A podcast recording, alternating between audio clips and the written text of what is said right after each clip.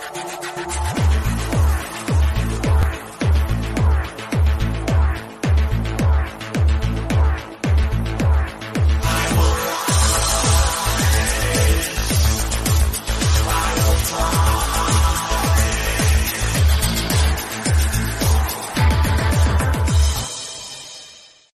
Welcome, welcome to the Sharpe Way Show. So happy to have you with me this evening, 7 p.m. on the East Coast. Yes, I am here. Friday night. Happy Friday, everybody. I appreciate you guys giving me a little bit chunk, a little chunk of your evening.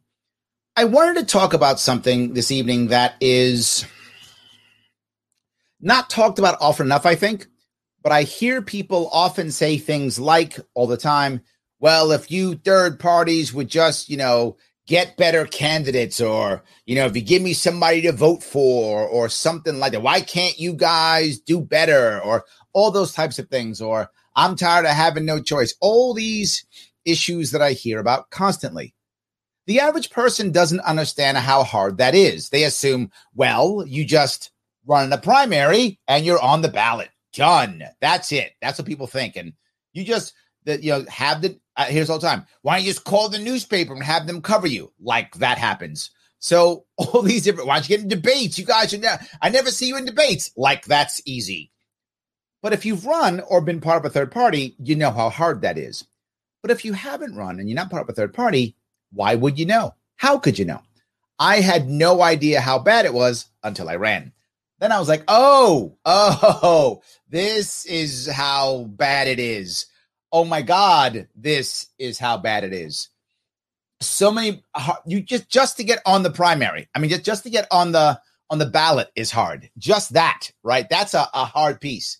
And I I want to bring up that that piece if I could. I'm going to show you a little video from uh, third candidates. It's an older video, older, not old, but older, about five years ago, and it came out when Gary Johnson got on the ballot because that was a big deal. It was the you know first time we got in all 50 states. That's how tough it was, and it kind of expresses how that works. And I'll cover some aspects of it that some of you may know, some of you won't.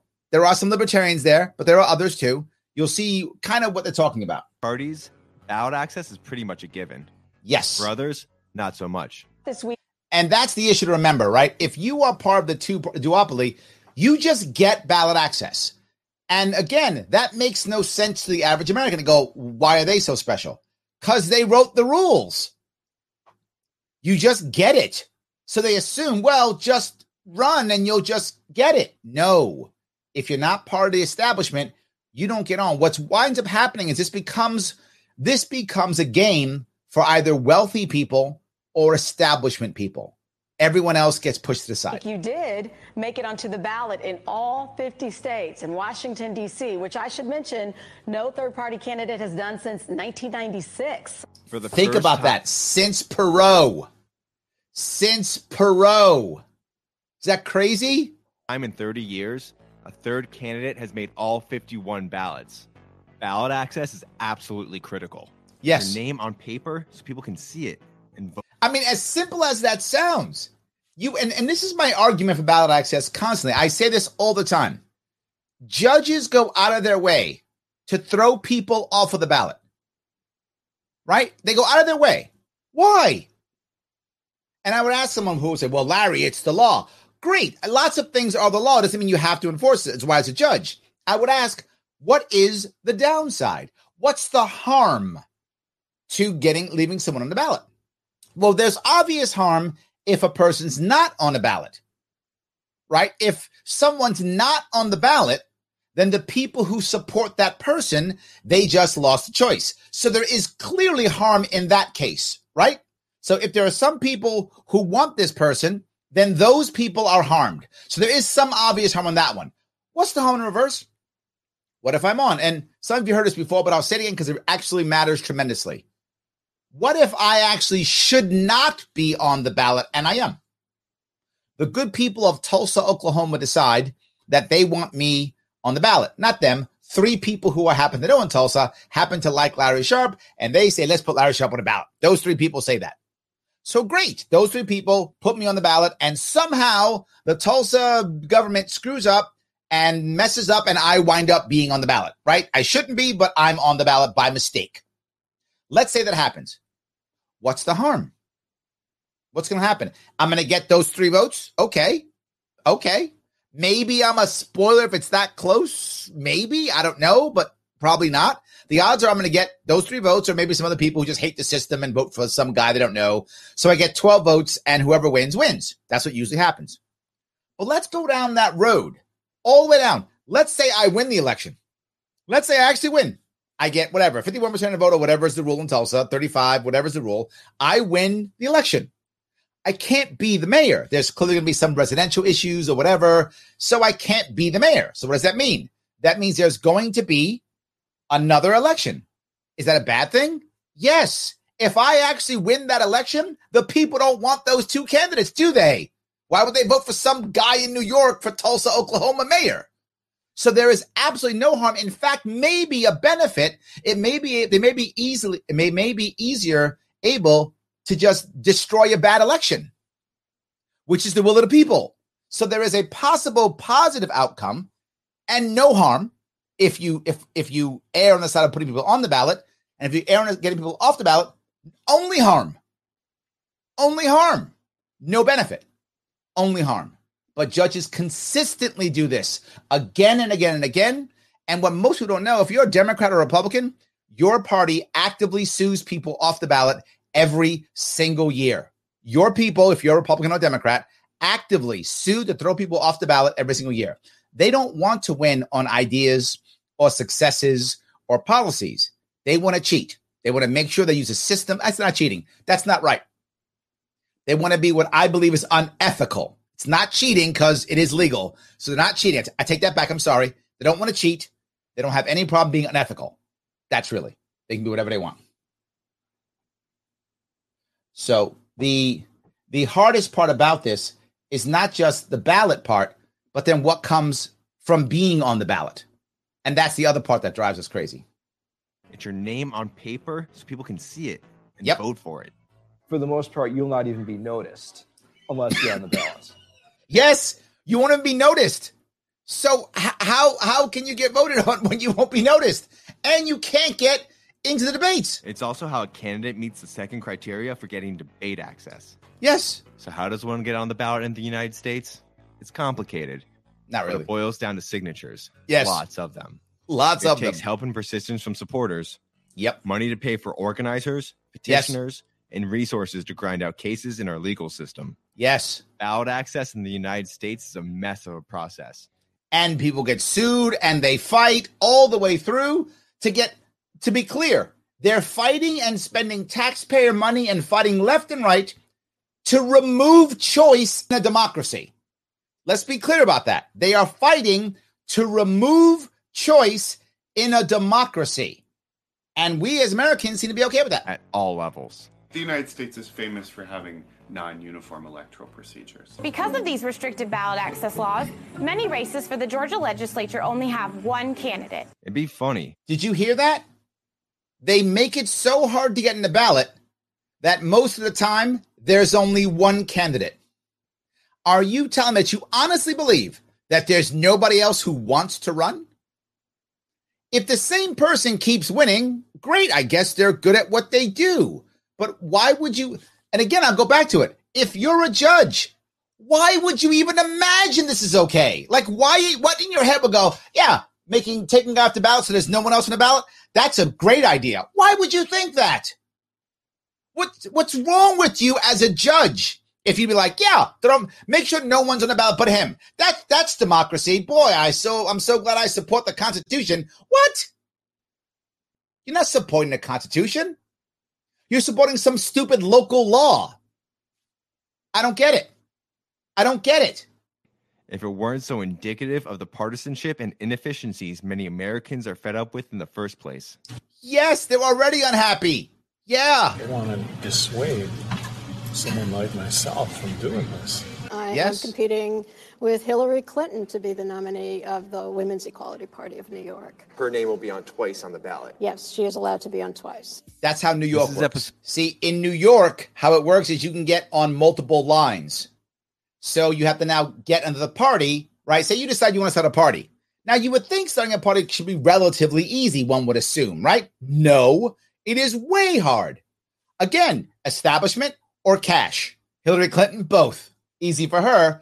This lovely, this lovely doctor, no, that doctor doesn't get it. So two, your name here. This is third candidates, by the way. You do have to get plug past the. Yes. frustration of how absurd the rules are and just go, I get it, it's crazy, it's absurd, but you just Yes. keep going forward. And that's the piece you have to keep fighting forward. Now, you might say, well, Larry, so what? Right? So it's harder for them. Okay, maybe you don't care. Maybe you don't. But I would ask you, is it fair? Is it fair that if you happen to be in a major party, you cruise through and all your volunteers and money, of which you have more money already and more volunteers, get to just work on getting you votes? Meanwhile, every other third party has to work on getting through all of this. Oh my God. We met up with the bravest of brave souls. Independent candidate, Dr. Lynn Kahn. In May 2014, I was having a very sleepless night. And she decided she want to run. Let me grab some comments if I could. You guys give me comments. I appreciate that. Thank you so much. Stephen says the uncon- the unconstitutional two party system. Yes, most people don't understand that there are no political parties in the Constitution. This is just made up, and that's my point about a judge. Why in the world would a judge, in at all, think political parties are valid and important and more important than than choice when they aren't even on the they aren't even in the Constitution, but they do. Yes, absolutely. So Matthew says third parties won't get in the spotlight because the powers that be want the status quo. Yes, third party actually want to fix things. A hundred percent true. Matt, by the way, good seeing you. Yes, absolutely. The average person is not open minded. That's good. I like that. Yes. Mitt Romney's Romney's been really Mitt Romney. How is it his fault? This has been happening for years. Did he do something I don't know about? Help me out with this one. I, I don't know where that one came from. So Jeff says, hate to say this, but the two party system isn't broken. It's working exactly how the Dems GOP designed it. Valid point. Yeah, it's it's broken for us, but yeah, you are correct. The way they want it, 100%. Yes. Christine says, I petitioned in Missouri, Nebraska, and Connecticut in 1984 for libertarian ballot access. I was amazed how many people didn't want to have a third party in the ballot. That part, by the way, Christine, also bothers me. And that's why you're supposed to have judges who are supposed to, clearly not, but are supposed to do what's fair for everyone via the Constitution, protect everyone's rights, because individuals don't always want to protect your rights. So if you're going to have a government, shouldn't it protect our rights? Shouldn't that be the number one goal of government to protect our rights? It should be. So I get it. I've been out petitioning. And how many times people said, Oh, is he going to run against my guy? Yeah, no, I want my guy to win. And they'd walk away. I'm like, you don't have to vote for this person. You don't have to. You're just giving other people an opportunity. They're like, no, I don't want that. Vote for my guy. And they would walk away. That happened all the time, Christine. It's still happening. I was just petitioning for Stacey Pressman here in New York City. Yeah, same thing. No, it's going to stop my guy. Yes, absolutely. Yes.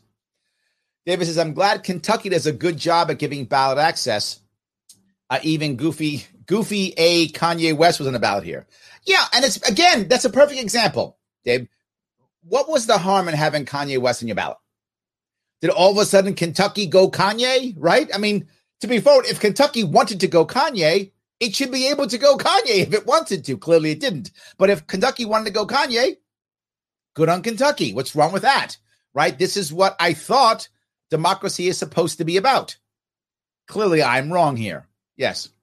Libertarians have many problems, Francis says, getting on the ballot, but they do choose our elected officials. Hmm? Libertarians may have problems getting on ballots, but they do choose elected officials. I'm I'm I'm not sure where you're going with that one, Francis. If you help me out with what you mean by that, I'm not sure. I'm not sure. John says, My vote is mine. I'll forever vote libertarian to let my voice be heard. Thank you, brother. I need more people to say that. More people to say that. Absolutely. Yes. That's good. All right. Let me uh let me throw a couple more of these if I can. I want to go a little bit further in, in this woman's story. I'll zip ahead a bit, but she's going to explain a couple things which are kind of interesting. If anyone knows how federal agencies operate day to day and can speak to the ways the executive branch can improve them, it's her. Yep. However, ballot access procedure has Look at that.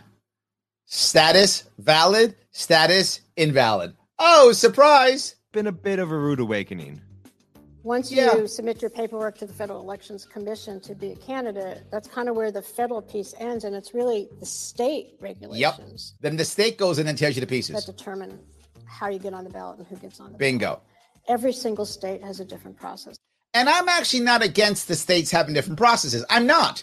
This is a cultural change, right? The idea that you shouldn't be, it shouldn't be so hard to get on the ballot. It, you know, larger states may have different rules, more rural states may have different rules. I don't mind. The, the, the part that bothers me about this is for many people, the outcome is federal guidelines. Of course, that's their answer. Of course it is. But even if there were federal guidelines, even if there were, I'm not advocating for that. But say there were, what would happen? The two parties would change those too. Of course they would. They do straight ticket voting or something like that to make sure that no one else could get voted on. They would create that stuff anyway. So no, it is a cultural change. The American people saying, no, this two party system doesn't work. Stop throwing people off the ballot. It is a bad idea. for getting on the ballot. For example, it takes 125,000 or so signatures in Florida to get on the By the way, this is 2016, so these things may have changed in the past five years. ballot. It takes 5,000 in Ohio. So that just doesn't make any sense. New Mexico, it would be easier for me to start my own political party in terms of Yep. the number of signatures required Yep. Then collect signatures to get on the ballot as an individual. And that's And that's not, and again, I don't mind these rules, but make it easy. beginning.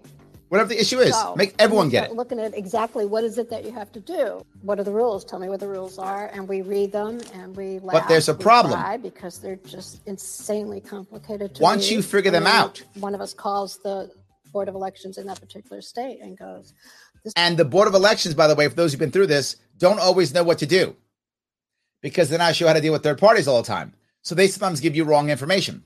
And unless you have that documented, well, you're just screwed. This is what I think the rules say, just to get a confirmation, because, hello, sometimes what's on the website isn't correct. And Bingo. sometimes there's just a lot of information missing on the website.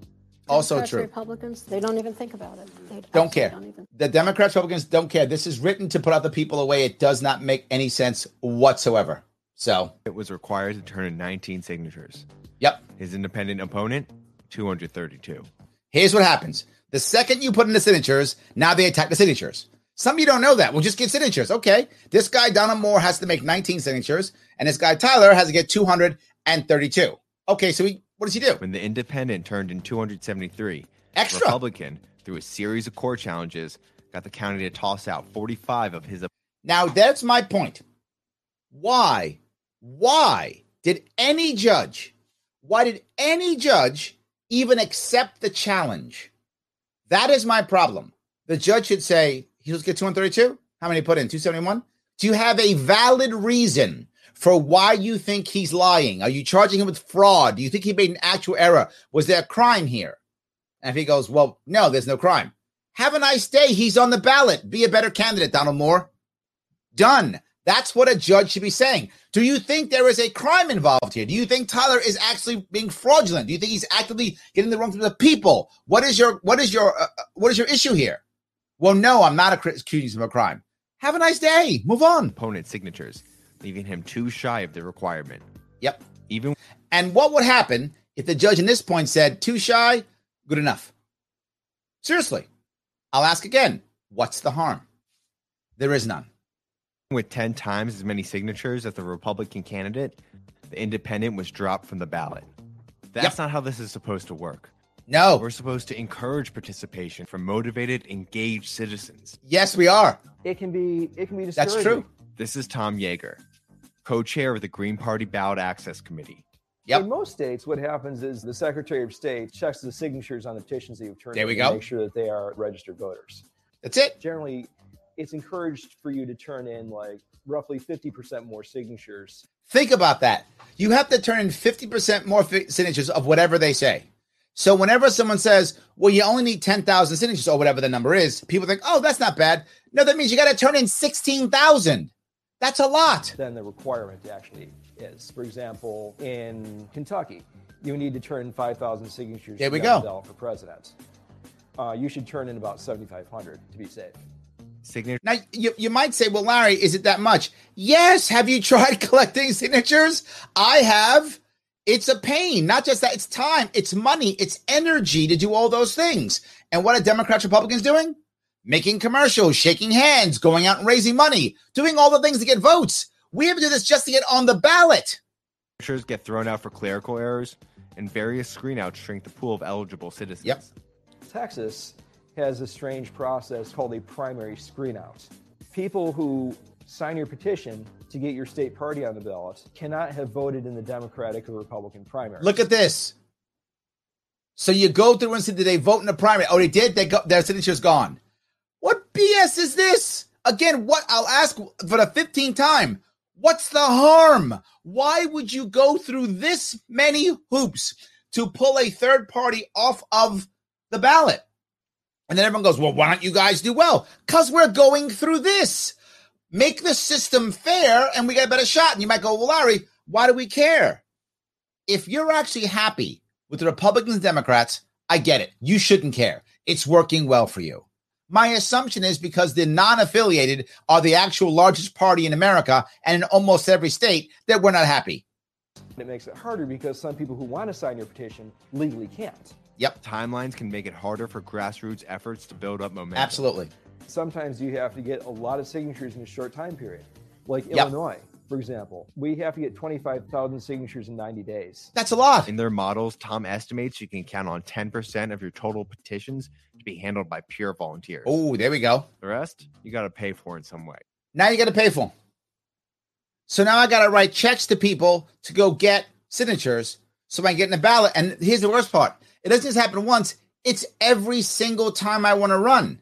This is extra money from a third party that already can't afford it. We already have less money. Be it to cover travel costs or hire professional petitioners. Figuring petitions of under 5,000 signatures can be done with pretty much all volunteers. Um, this is looking at the, like the larger states. Yes. I'd say about that would be close to two million dollars. Look at how much you have to do. Look at that. You got to drop all that money just to get on a ballot. And the funny part is, only libertarians have been on the ballot in all 50 states. Greens, no, they can't do it. from scratch. Now, I want to be clear is there anybody in America who doesn't know that the Green Party is a party? You might hate the Green Party. You might love the Green Party. But is there anyone going, Green Party, what's that? Everyone knows they exist, but they can't be on the ballot. Why? Clearly, people like the Green Party. Is there anyone who doesn't know Libertarian Party exists? Of course they know they exist, even if they love or hate the Libertarian Party. They know they exist. So why would you pull them off the ballot? I know I keep pushing this because I want you, as the individual listening to this or watching this, to understand that there is no excuse except power. There is no excuse except power. So when someone tries to tell you, well, it's the law or it's this, it's unconstitutional. That's for sure. It is against the spirit of democracy. That's for sure. And there is nothing, there's no reason what except power. There is no harm. So when people talk about it, you should tell them this is just about power. It's just math and reality. Why would they lose a, a ballot challenge in Arizona? Do people in Arizona not think the Green Party's valid? You are, when you do this, you are literally taking thousands of Arizona citizens who would like to vote green and now they can't because a judge said, yeah, that's that's a smart move. That's a good move. I would like to disenfranchise thousands of voters of my state because some rule that Democrats Republicans put together to keep themselves in power. That's what happens. Every time you see that, that is what happens. Some judge says, yeah, I think it's a good idea to disenfranchise thousands of American citizens because I want to follow a rule that Democrats and Republicans put together in a party system that's unconstitutional. That's what a judge is saying every single time. That's it. There's also the cost of defending the work that's already been done. Yep. The Democratic Party challenges Green Party petitions in All the some time. states, and the uh, the Republican Party challenges Libertarian Constitution parties. Yep. Sometimes these challenges are taken Yep. to court and can set damaging precedents. Yes. The Pennsylvania Supreme Court basically Oh, remember this one? the loser in a challenge could have the uh, the winner's uh, legal costs assessed against them. So now, if you challenge and you lose, you have to pay the party's legal uh, lawsuit. You got to pay the legal, legal challenges, the, the legal uh, fees. So you're already a small party with no money. So now you're going to sue and they're going to make you pay the legal fees. The Democratic Republican Party that has literally hundreds of millions of dollars for legal defense. And when I say hundreds of millions, there's no hyperbole in that. It's hundreds of millions of dollars for legal issues. They that's sitting in the bank waiting to pay for this stuff. And you're a small party. You can't afford it. So I punch you in the face, disenfranchise you, then I kick you in the stomach when you're on the ground. That's our current system. They used that against Ralph Nader in, in 2004. And basically, he was uh, told to pay like over $80,000. 80 grand. To the Democrats who kicked him off the ballot. So you got to, so not only can you not vote for the party member you want, you have to support the Democratic Party with $80,000 so they can win. Wow. That's our current system. That's where we are right now. We think that's a good idea. That's a good idea right now. Well, you libertarians, why don't you win more? Maybe because this? Could that be a reason? Yeah. Johnny Johnson says voted for Perot two times, then wrote in Ron Paul till 2016. Thank you. I love that. That's great. Yes. Um, that was BS. What happened in Texas, trying to take our minutes of the ballots. Yes. Just took more money in attorney costs. And that's their goal, Jimmy. You're absolutely right. If a Democratic or Republican Party goes to court and they lose $20,000 in legal fees, that's nothing. They don't care. If the Libertarian Party loses $20,000, that's the campaign. They're done. My campaign in 2018, I raised a lot of money for Libertarian. I raised half a million dollars, which is a lot of money to raise. But the Republican raised 4 million and the Democrat raised 12 million. So let's say we'd all gone to legal war and had to pay $100,000 in legal fees. I would be crippled. The Democrat, my governor, His Majesty King Andrew Cuomo II, would have been laughing at that and just ha ha ha. Republicans like, yeah, fine, we, we can handle that. I would have been crippled. So yes, that's exactly right. More money, but the little guys don't have it. Harrison County, West Virginia now has two libertarians sitting in local chairs. Nicely done, guys. Nicely done. Michael says, Thank God I need some Sharpe Way right about now after the day I had. I'm sorry. I hope your day gets better. I hope your weekend is better at least. That's something. Absolutely. I, I hope that does things a little bit better. Yes. David says, uh, Oh, this is for someone else. Sorry. I apologize. Yeah. Uh, Michael says, The Green Party was already in disarray in 2020. They couldn't unite behind the ticket. One of the reasons I fled the Libertarian Party. That's true. The Green Party was in trouble in 2020. They were much better in 2016. They weren't great in 2016, but they were much better. That's for sure. They were much better um, in 20 in 2016 than they were in um, in in uh, 2016. In 2020, you're correct. Absolutely. So, um, John says, I'm not even sure how to change my voter registration from independence to libertarian. If you're in New York State, you can't right now because they decided that we are not a party. And Tim says, Oh man, don't get me started on Board of Elections. Absolutely. They are. Yes. Absolutely. Yes. 100%. Yes. This race is I find divorce Democratic Party Memorial Day. I'm not a parliamentarian. Get some. I love that. Awesome. Let me grab a little bit more if I can. We'll, we'll, we'll wrap him up, but there's a little bit of a little piece here that's still kind of interesting. Until that ruling was overturned in 2012, no Greens or Libertarians attempted a midterm run yep. in Pennsylvania for almost a decade. Look at that 10 also, years, no some run. offices are just out of reach. No one has succeeded as an independent or third party candidate in getting on the ballot in Georgia for Congress. It's just been the two major parties since the 1940s. So at when this was, I don't know if it's still true now, but in 2016, 75 years, no minor party candidate on the ballot in Georgia for Congress. 75 years. And judges go, yeah, that's that's fair. That's okay. Yeah, that's fine. Why can't you third party people win? Maybe because of that. All this still begs the question: if there's true support, why can't they rally the base? Yes. Even better established parties can struggle in certain states for various reasons. Yeah. Hey, doing, ma'am? Are you a New Hampshire voter by any chance? Sliding right by. Nice. Absolutely sliding right by. New Hampshire has a relatively low signature requirement. Yes. So the, the the point I wanted to bring up here with, with ballot access was so I grab the rest of this if I could. All right. The point I wanted to bring up ballot access, of course, is can you rally the base? You can. You can. But here's the problem. when you start to rally the base, as they say, do you want people to actually vote for you when they think you can't win? Wow, is that hard, right? How do you vote for somebody when you think they can't win? That becomes very challenging. And then you become the spoiler and all those things. Very difficult. This is why I want to bring up my next piece today, which if you change one, you must change the other. And let me give you the other part, which is ranked choice voting.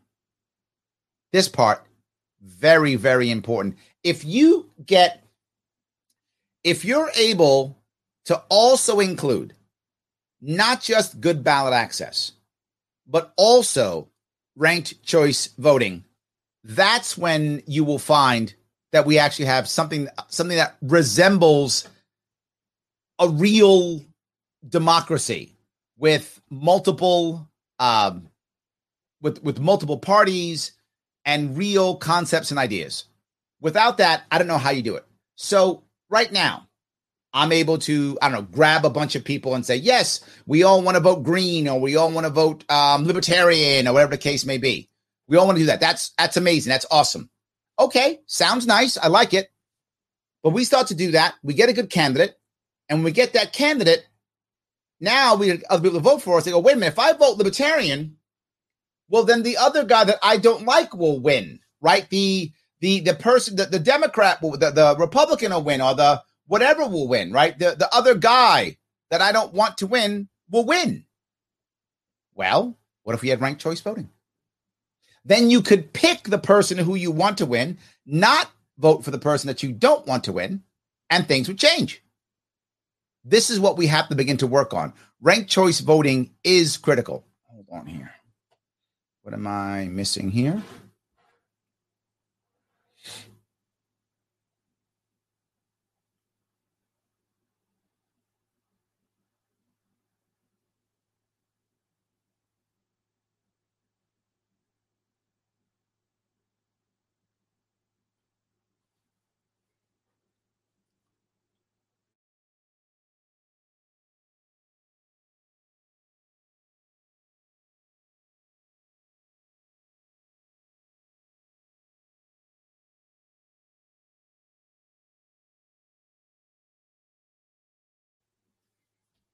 I am back, guys. I apologize. I don't know why I went away. I went away, but I'm back. I hope you guys haven't left me. For some reason, I just went away, but I am now back. See, I do love you. Thank you for staying. I want to talk, if I can, about ranked choice voting. I think rank choice voting is probably the best answer we're going to have for the future.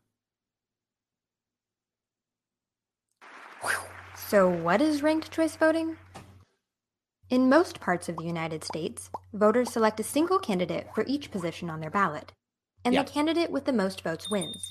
This is known as single choice winner take all, which can sometimes result in the election of a candidate who earned only a small percentage of the vote, even when the majority of voters supported other candidates. This is how it usually works, right? But that would make sense if I have multiple parties. So I'm afraid, right? With multiple parties, I'm afraid here, right? I'm afraid that all of a sudden I can't vote for this person because the other person's going to win. Makes sense. So why would you want other people on the ballot? You wouldn't. But that's not the only way of electing our leaders. Mhm. Ranked choice voting is another voting method which allows voters to rank their candidates in order of preference. In a ranked choice voting election, a candidate needs to earn more than half of the votes to win. Now, this is normal, right? Many people do have a 50% threshold. And if you don't have 50% threshold, they have a runoff. That That's usually the answer a runoff.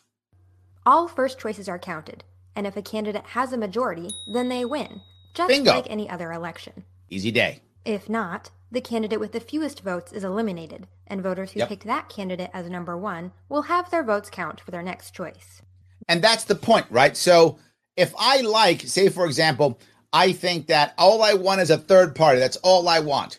So I don't want any major parties at all. So I vote number one, Gary Johnson, and then number two, Jill Stein, and number three is, um, you know, um, I don't know who, else is running. Um, Darrell Castle is running right? Darrell Castle. I only want third parties. So that's what I run. That that's my order that I want, right? In that in that case.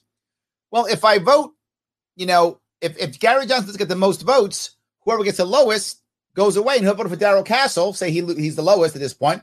Whatever they voted for now comes up. All of a sudden, now everyone's getting something, right? The odds of you getting something matters. And that's the issue versus elections have consequences. Do as I say. This process continues until a candidate earns a majority and is declared the winner. Absolutely. Let's look at an example. So, Shane Hazel forced the runoff in Georgia. Yeah, that's right. And that's the current system. But imagine, well, not all states are that way. Some states, they're plurality states. New York is that way.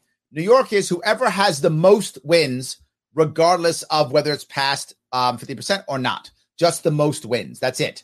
So in New York, Shane Hazel would not have forced a runoff. Whoever had the most votes would have run, would have won. In the example we talked about, Shane, everyone who voted for Shane, whoever their second vote was for, that person would have gotten those votes. And that's how that would have been decided. So a little bit different in that regard. But let me walk down that road. Imagine someone like a Gary Johnson who was very popular and was able to get in certain areas six, eight, nine percent. That becomes a situation to where, wait a minute, do I want to vote for Gary Johnson or not? And let's say you're in New York. And if you're in New York, most New Yorkers, New York's about three to one Democrat to Republican. So most New Yorkers want Democrats, right? Most do. But let's say a bunch of them said, you know what? It's not that I want a Democrat. I just don't want a Republican. And that's a common issue. That's a common thought process among the two party people.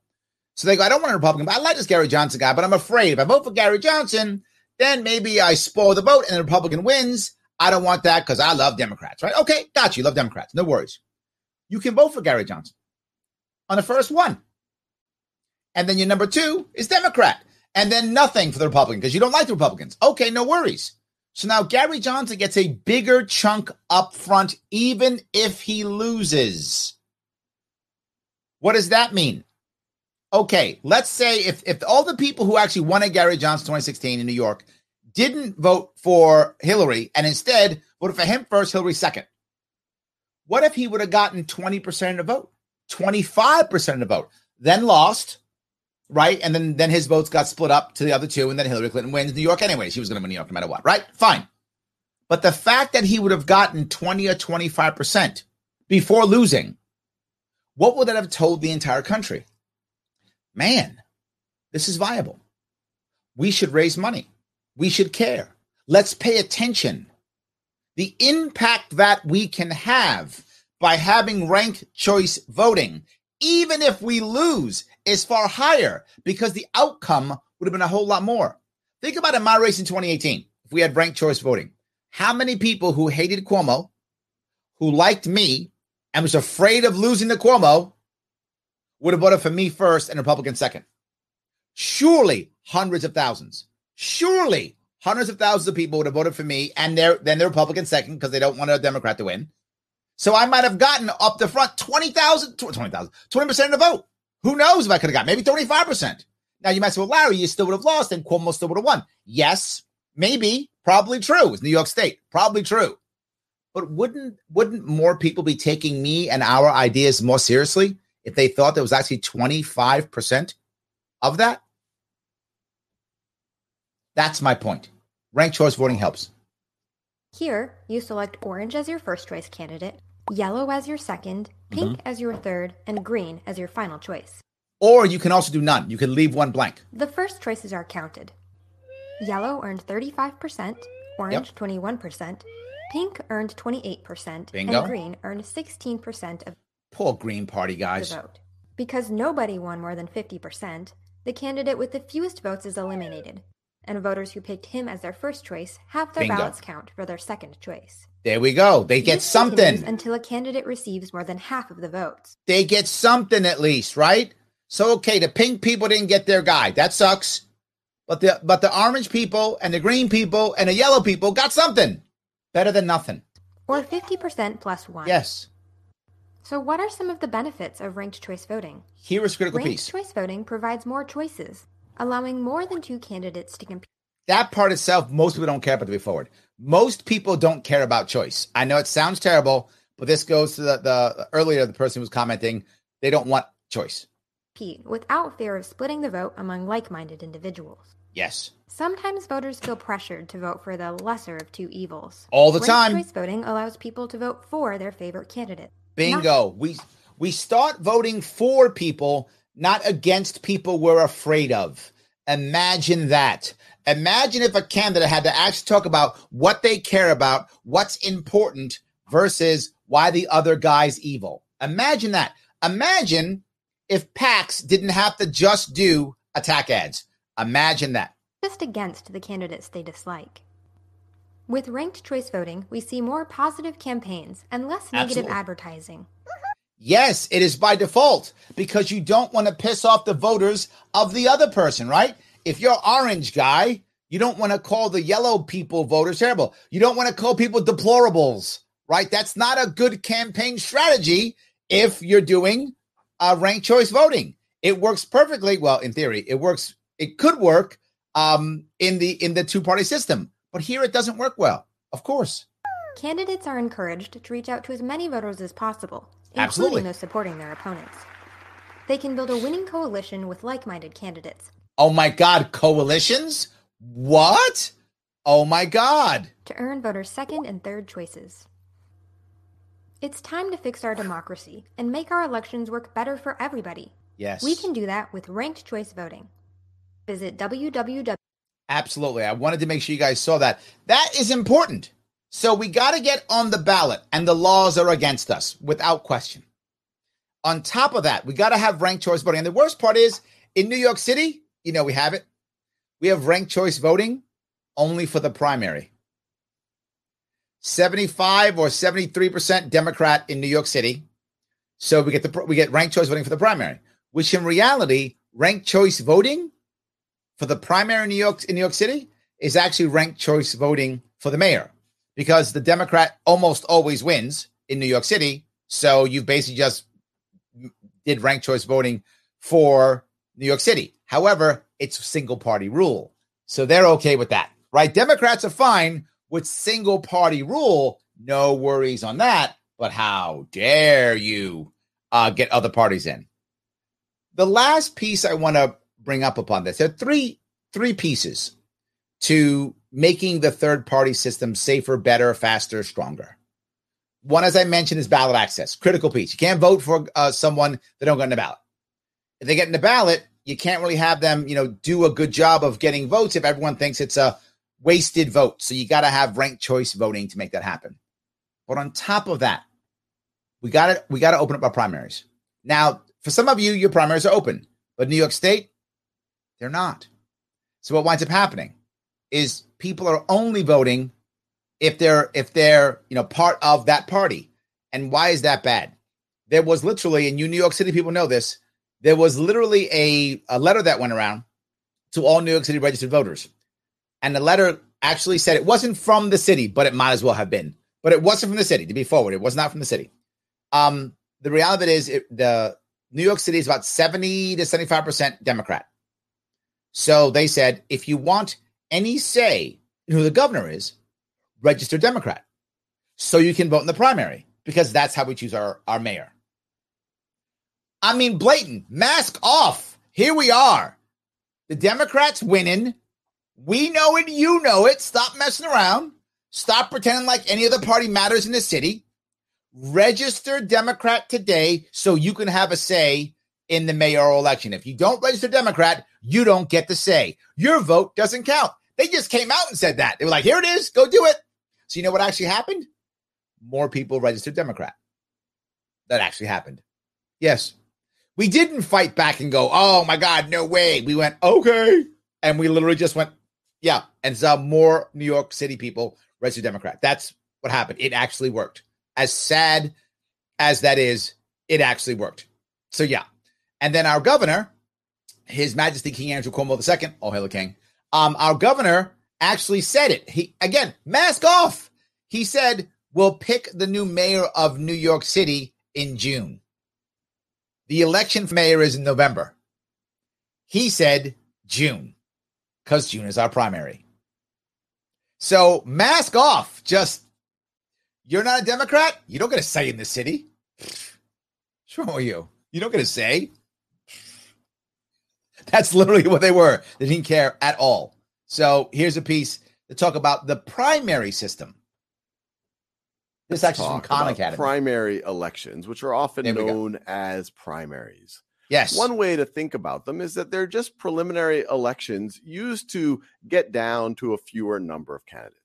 Now, that in theory is not a bad idea, right? The concept of having a massive field and then bringing it down to a smaller amount is not a crazy idea, right? That is not a nutty idea. You let people get in the ballot and you have some type of primary to whittle it down to a smaller amount so that now it becomes, you know, handleable in some way, shape, or form. You create some realistic threshold like top two, three, four, five, or six, something like that. California does what I what they call the jungle primary, which is top two, which I think is a terrible idea. But maybe we do top three or top four, whatever. We can pick whatever that is. But that concept is not a bad concept. The way it actually works, mm, not so much. A very simple example would be let's say there's a congressional seat in Yep. your district, and there's three folks who are interested in that position who Yep. associate themselves with the Democrats. And let's say Yes. there's also three folks in your district Mm-hmm. who are interested in running for that position who associate themselves with the Republicans. Yeah, but where's the rest? That's where they messed up. They just made it parties again. There are some situations where you can have just a big preliminary election where they all run against each other. We'll talk about Yeah. that in a second. But you But even when that happened, it was just two parties. There's the problem. The just two parties. usually you have a situation where they try to think about, well, let's just pick one to represent the Democrats and let's just pick one to represent the Republicans. Yep. And so that's where the primary election would happen. So you would have a Democratic primary where Mhm. these folks would run against each other, Perfect, and whoever makes gets sense. the most votes would then go on to represent the Democratic Party in that election. So Easy day. That person wins, then they will go on Good for that person. the general election. Love it. This is not crazy. The problem is, where's the other people? Likewise, these three folks would run against each other in the Republican primary. Love it so far. We are rocking and rolling. Gets the most votes. Let's say it's that person right over there. Mhm. They would go to the general election to go against likely the Democrat right over here. There we go. This is the person Life is good. who would go against the Democrat, and then they are Where's the going rest? to compete in the general election. But where's the rest? each other head to head and then whoever gets that would get the congressional seat now there even in this type of primary you could call this a partisan primary Yeah, that's what I would call it. who votes in this democratic party Bingo. That's the problem right there. While in theory, this is not necessarily a bad concept in theory, in practice, it winds up being a problem for several reasons. primary who votes in that and who votes in the republican Party Yes. primary Who's voting is critical. Two systems for this, or two general buckets, and there's some nuances from region to region. But one way is that well, only registered Democrats could vote in the Democratic primary, pick who Yep, represents that's one. party in the. This is New York State. only registered Republicans can vote in the Yep. Republican primary. New that York State. situation where only registered folks can vote in their respective primaries, that is Mhm. called a closed primary. Boo. It's called closed because it's not Boo. open to just anyone who wants to vote in the primary. Oh so that means that I have to register as a Democrat to vote in a Democratic primary. But what if I like the Republicans this time around? Or if I like Democrats, do I have to keep changing my voter registration every single time to see who's there? What if I don't want to identify with a party, but I want to have some say who's going to go to the end?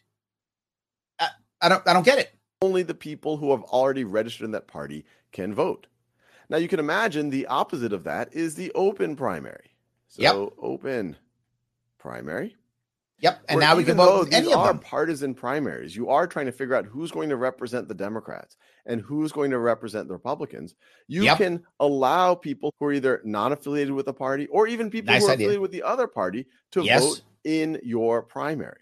So, for example, in this Democratic primary, there could be, for some reason, folks who feel passionate about this candidate who are Yes, you could actually have a crossover candidate. You could actually have a crossover candidate. A candidate who might be a Democrat but has some Republican leanings, or Republican that has Democratic leanings, or any mix or match, or Democrat or Libertarian leanings, or Republican Libertarian leanings. And now people who are outside the party want to jump in because they believe in this, but they don't believe in the party. They believe in the individual.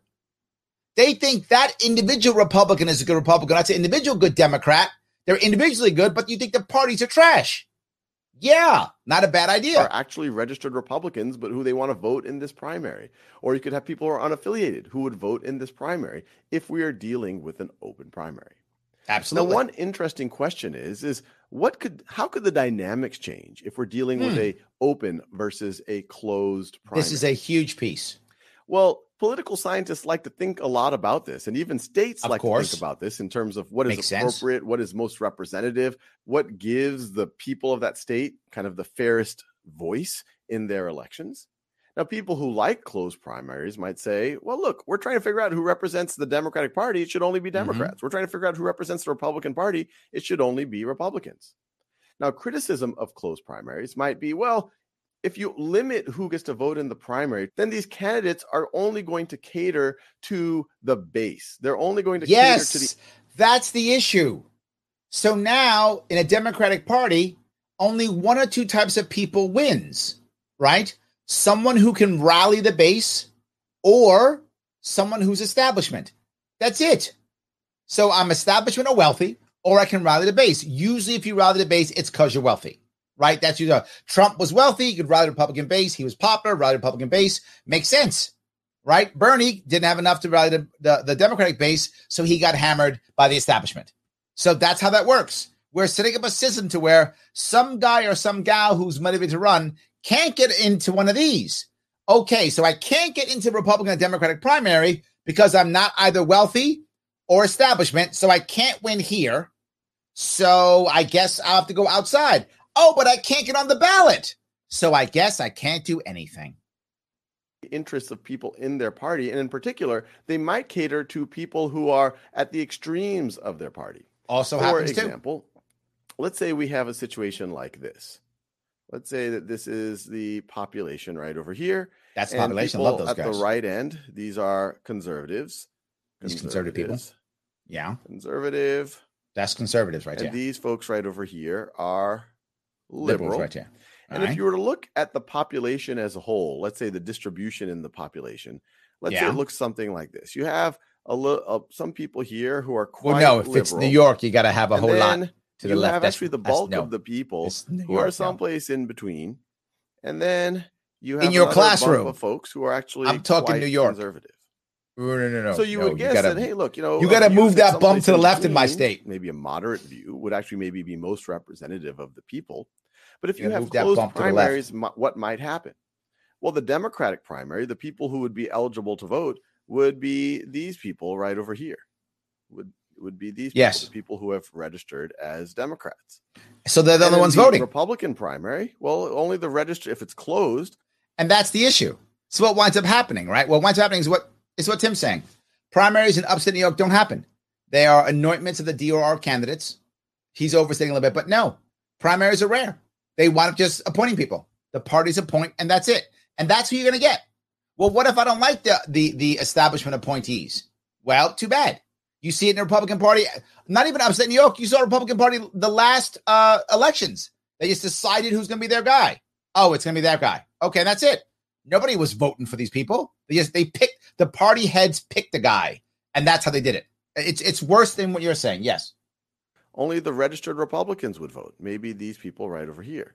And Yep. These people in the middle, these would be the unaffiliated with a party people. And so if you have different candidates here, let's say that this is candidate one, where they're here on the spectrum. Mm-hmm. So, this is candidate two. you guys get what happens here the You guys get this. Candidate three So I wanna move to the next piece if I can. You guys get this piece. are quite liberal, or the folks who are actually are Mm-hmm. quite conservative. So that's a criticism of the closed primary. An Yep. open primary might make this a little bit better because but- you have these registered Democrats here, but folks Yep. from here might decide, hey, I want to go vote there as well. So they might Absolutely. things. Or folks from here might say, hey, I want to go vote here as well. Yep. Now, critics of an open primary would say, well, those aren't the people who really are registered in that party. And you could also have a phenomenon Now, this is the. They're not really registered in that party. The party matters. And my argument is the parties don't matter. That's my argument. I get what they're saying. Well, wait a minute. If you let people outside of the party vote in that party, then the represent the, the representation of that party that might not be real. I don't care. Parties aren't people. People are people. Parties aren't constitutional. People are. So if the people want to control the party, they should be able to if they want to. That's the point. That is where my head is, and I'm disgusted that the judges disagree with me. Of They rating, clearly do. where people and maybe on the Republican side could say, "Look, you know what?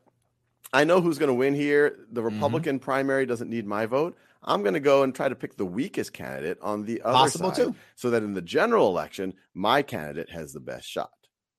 Now, third type of primary is known It's as a one. blanket Yes, primary, or jungle. often a nonpartisan. Well, the two is jungle, blanket yes, primary. Yeah. In a nonpartisan blanket primary, in- instead of going through this political, this partisan process, Yes, there's all no the partisan. candidates Yep. here would go into one preliminary election. Doesn't matter the party in this case. In this case, it doesn't matter the party. If you're on the ballot, if you can be on the ballot, you go on to this blanket primary ballot and you pick the top number. Sadly, we have just decided that it should be just the top person, top two people. What a terrible idea. See it in California. Not a good idea. How about instead top three, top four, any top five? I don't care the number, right? But pick it more than the top two.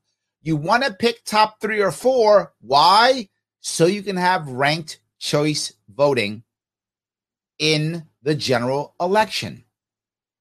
That's the reason why primaries are linked to ranked choice voting, are linked to ballot access. It's not just one thing that is going to repair this system, it's three. We've got to work on all three. I want change, Larry. Well, it's not voting for your local Democrat Republican. That's not going to make it happen. It's changing these three things primaries, And in that Ranked choice voting election, the top and ballot two access. candidates would then go on to the general election. Now, what's interesting about that? So, two candidates are going to Or move three or four. in a blanket primary, a nonpartisan blanket primary. And what's interesting there is you can actually get two candidates from the same party going. Yes. Opponents of blanket primary say, hey, this is the fairest of it all. Instead of making things partisan, just let everyone run against almost the fairest of it all. Make it three or four people and do ranked choice voting. Yes, it is. everyone else. And the top two will then get to the general election. Now, you'll see all three of these in the United States at congressional elections or even Yep. statewide elections. But if we're thinking about presidential elections, we're thinking mainly about these two. And when we're talking, Yes. So what I what I wanted to bring up is I want you to imagine, if you would, a world where in presidential elections or whatever elections, gubernatorial election, whatever, you name it, a world where as long as you have a minimal activity to get in the ballot, you can. Maybe it's something small like, I don't know, a hundred, you know, valid signatures and a fee of a hundred bucks or something. You might go, Larry, why should there be a fee? If you can't pay a fee, you're not a real candidate. You're just not. You gotta have you gotta be able to pay something. And it should be minimal. It should be like ten thousand dollars, a hundred bucks.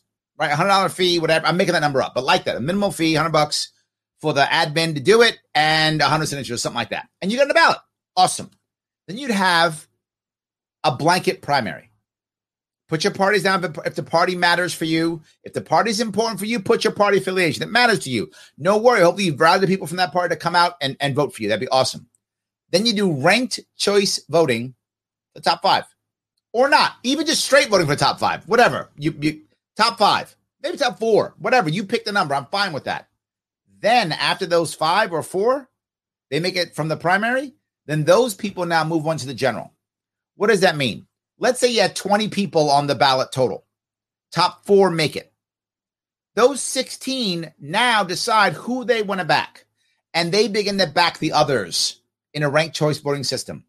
Imagine how that happens. People could pick up ideas constantly with each other. Then it's ranked choice for the top four, whatever that whatever that is. You rank those four. Unless it is one person you can't stand, you know, not that person. You don't vote for that person. You rank the top three, you leave the last one blank all of a sudden now you've got a system to where it makes sense to have multiple parties. You have a system to where things are better. And imagine if you went one step further. And this is a little bit different. Imagine if you went one step further. For all of your, say, um, let's say, um, uh, city council seats, as an example, city council seats or state legislature, insert thing, whatever, whatever, however you want to do it, right? That kind of thing. We have multiple, you have multiple candidates, right? Where you have multiple seats. What if you didn't just do ranked choice voting, but you actually took at the end one or two or three people? So, as an example, city council say is I'm making this up. Five people in your city council, whatever the number, nine people in your city council, nine in your city council, right? That's people in your city council. And you said, okay, we're going to do everyone on the ballot for a blanket primary. All of a sudden now, you get a blanket primary and you and you nail it down to say the top nine. Well, I'm sorry, no, wouldn't be top nine. Um, you you you bring it down to the top 18. Out of that top 18, you then go, okay, we're doing ranked choice voting for the top nine, and the top nine make it. Instead of doing one election for each of the nine, making sure a Republican or Democrat win every single time, you instead do top nine. So if there are smaller parties that get in, in under the wire at eight or nine, you might get a third party representation there. That's the point. This would change everything. This would change how things work. It would give us a chance at actually making things work. Right now, you see it. I see it. It's just deeper and deeper division. I don't want deeper and deeper division. That's not what I want. That's not who I am. That's not what I want. We could change it. Those three things will help to change it. Guys, if you like what I'm saying, do me a favor. Take the world's smallest political quiz. Click that link that I have in my in my description. Click that link, take the world's smallest political quiz, and share it with other people. Let people see it. Share it. Go over to the advocates.org Click that link there. Go there. It's the Advocates for, for Self Government. They're one of my sponsors. They help make this show run. Please support them. It's free. Say, Larry, I took that test already. No worries. You know what you can do also? Throw me some cash. Head over to patreon.com slash sharpeway. Throw me 10 bucks a month so I can keep doing this. 25 bucks a month if you got it. If you got big dollars, throw me 100 bucks a month. You got the big dollars. I love it. If you don't, 10 bucks is just fine. Every little bit counts to keep this going. If you notice, if you click that link, uh, the link tree link in the description. We got all kind of stuff. We got the book coming out next month. We got our uh, clips section. We got our TikTok account. We got all kind of cool stuff you look at, check out, share. It does matter. That takes time, money, and energy. And you guys can listen to this as a podcast. Yeah, you can. Click that podcast link, Anchor. You can check it out wherever you want to check it out. All that costs money for my team to build. Please help us out. Larry, I can't afford that. I took test too. Okay. Like, comment, share. Do that. All three like and comment and share. It's important. It does matter. Larry, I did that already. I love it. I got more for you. Subscribe to my YouTube page, the Sharpe Way YouTube page. Subscribe. Twitter, subscribe. Facebook, well, not subscribing. You're liking Facebook. You are following me on Twitter and you are subscribing on YouTube. Sharpe Way. If I get canceled on Larry Sharpe, I got to head over to Sharpe Way. So, guys, take care of that if you would. It does matter. Please do that for me. It does matter tremendously. Let me grab some more comments if I can. Absolutely. See if I can do this here. Um, let's say here. Um, did Larry just say he like he takes dash? I don't think I said that, but sounds good. Uh, Sarah says, My goal is for most of the population to be able to take care of themselves. Yes. Oh my God. Yes. Wouldn't that be amazing? As, as of right now, 80% of Americans need the government to tell them how to do things. But I got to tell you, right? I, I got to tell you, the reality of it is COVID made it worse, Sarah. Think about this. But in my state, New York, and I'm sure across the, the, the country, but in my state, literally tens of millions of New Yorkers got up every morning and said, hmm, should can I go to work today? I should ask my governor if I can go to work today. Yes, absolutely. So Sean says, keep up the good work, Larry. Change shall come from within the Democratic Party. Registered Democrat voted primaries. There we go. Sean's even saying it. That's exactly what's happening. He's right. That that's what's happening. Sean is running, by the way. He was on this show two weeks ago, three weeks ago. That's yeah, he's actually talking about that. Yes, absolutely. Tim says primaries occasionally happen in lower levels of government where the candidates can easily chase their own signatures. That's true. Sometimes it'll happen lower. They will. Absolutely. Sometimes they will. Lars says, should elections for federal positions be uniform laws across all states or should states' rights prevail? Um, I actually don't don't care either way. Um, I think local elections should be done locally. I think it's a cultural change, Lars. It's not a legal change. It needs to be a cultural change. Judges have to realize that, you know what? There's no harm. In fact, there's harm if I don't let people on the ballot. There's no harm if I do. That's a critical piece. There is harm if I don't give people real choice. There is no harm. I'm sorry. There's no harm if I don't. There's harm if I don't give up choice. There's no harm if I do. We begin to change that. You will see everything begin to change. The laws will change on their own. The rules will change on their own. It doesn't matter, right? It doesn't matter. Tom says commenting from Twitter for Larry. More people should do that. Copy what what Tom's doing. It's exactly right. Yes, absolutely. Um, Sarah says ballot access should be open to any serious applicants. I agree, and you should, and that's my point, right? I I don't want right to um I don't want to Lars's point to make laws that every state has to follow. How in the world do I know what's right in Wyoming? I, I just don't, right? I don't know what makes sense in Wyoming. So why would I create a, a, a national law? But we all should be saying what is serious, and that bar should be low. And we should let the individual voters decide how serious they want the person to be, right? So a low bar for a broad primary, and then the people decide. They decide, you know what? I, I, take you seriously, Sarah, or I don't take you seriously. The people decide how serious they want you um, to, to, to be. That's the issue. Yes. Uh, you're doing a book. I am. Uh, my book is a book on uh, happiness, and it will be coming out uh, next month. And the name of the book is On Happiness. It's the book on happiness. Yes, absolutely.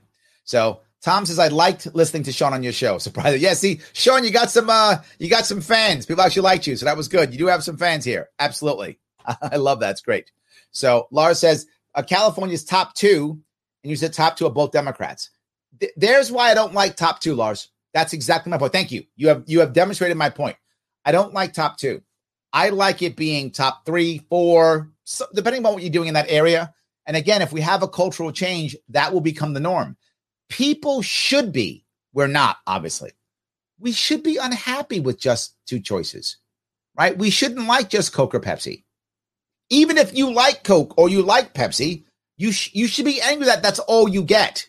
If you want to grab a grape soda or a RC cola or an orange drink or a Fanta, you should be able to grab something else if you want to. And if you don't, keep drinking Coke or Pepsi. It's fine. But why would you want to stop yourself from having that choice? And why would you stop others? So yes, we have we have to make it to where people are thinking that two choices is robbery, and we don't think that. Lunar Eclipse says, Larry, here's a better idea like George Washington warned about political parties. Let's abolish them altogether and form political action committees. You know, in theory, you are correct. The problem is, as I always talk about, culture matters. How do we get people who are like, I'm a Democrat, I'm Republican? How do we get them to stop and just create it all over again? If we create a system that allows multiple parties to flourish on their own, then parties will grow and fall on their own, which I think is actually much healthier, if that makes any sense. The, the idea of abolishing them, while I like the sound of it, I don't think that's a place we could go. I, I just don't think it's a place where we can go realistically. I think most people are just not going to get it, if that makes any sense. It, it may be a bridge too far, is my concern. So, yes. Um, Missy says, uh, sometimes I want Dr. Pepper. Yeah, I'm with you. Absolutely. 100%. Adam says Bull was good. Yes, I had Bull on. Was that yesterday? Bull from Minnesota. He was on yesterday. I liked him too. That's exactly right. Yes. Bob says, in other words, we need free market elections. I like that. Dixie jumped right on board like a free market of political parties. Wouldn't that be nice? Wouldn't that be nice? Sarah says that's how Sweden has it. There's a place to research how they do it. Um, I think Canada has several political parties as well. A lot of countries have multiple political parties. The world doesn't end. It doesn't end. You could actually have multiple political parties and still survive. And you could have coalition governments and still survive. It's possible. And you don't have to hate each other. I mean, this is not crazy, guys. You don't have to hate each other. It's not nuts at all. I know I this was a, a topic that in general was a little bit dry. I, I know that. I hope showing the videos made it a little more exciting And for people who often get angry at us and go, well, why aren't you libertarians doing X, Y, or Z? There's a lot of stuff against us. And it isn't an excuse. It isn't. I still ran. Uh, many of you have still run, even against all this. I would hope instead we'd get some extra respect for going through all of this garbage and still running campaigns.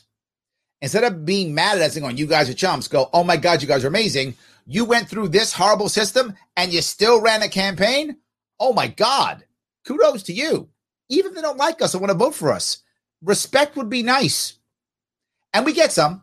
We could get some more. But the most important thing is for us, if you're going to do a political action committee, as we talk about, you know, um, if you're going to do that, no worries. Why don't we think about political action committees to stop one or two or all of these three? Those are our three issues we have to worry about, right? Those are our three issues. Do we actually want fair and better elections?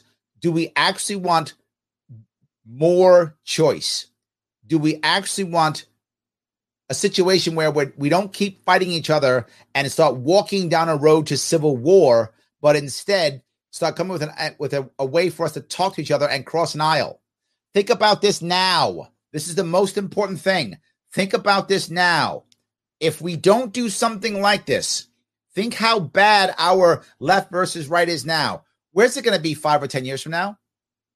Way worse, deeper, broader. You can't cross the aisle now. But imagine if you had a third party Greens, Libertarians, Independent Party, you name it, Constitution Party, any other party. That party doesn't have the baggage that Democrats and Republicans have with each other. So that party can and must talk to both because it'll be small. Libertarian Party gets, imagine, two, three people in Congress, two, three, four, five people, uh, including Congress and Senate. Those people have to talk to each other. Of course, they become the peacemakers. They are the peacemakers. Libertarian Party, the peacemakers. Are you kidding me? How to make that happen? Ballot access. Number one, ballot access. That is critical. Open primaries. Oh my God, so important. Ranked choice voting. Those three pieces will make third parties valid. Those three pieces will make coalitions possible. Those three pieces will make talking to each other possible. Those three pieces will make both sides stop being so radical and actually talk to each other and maybe fix something. Those three pieces will take away the current negative back and forth fighting that we have. Those three pieces stop us from voting against someone and instead get us to vote for somebody, or even better, for an idea, for a concept, to get people to be together. Positive for, not negative and against. We can absolutely do this. It is possible. Those three things.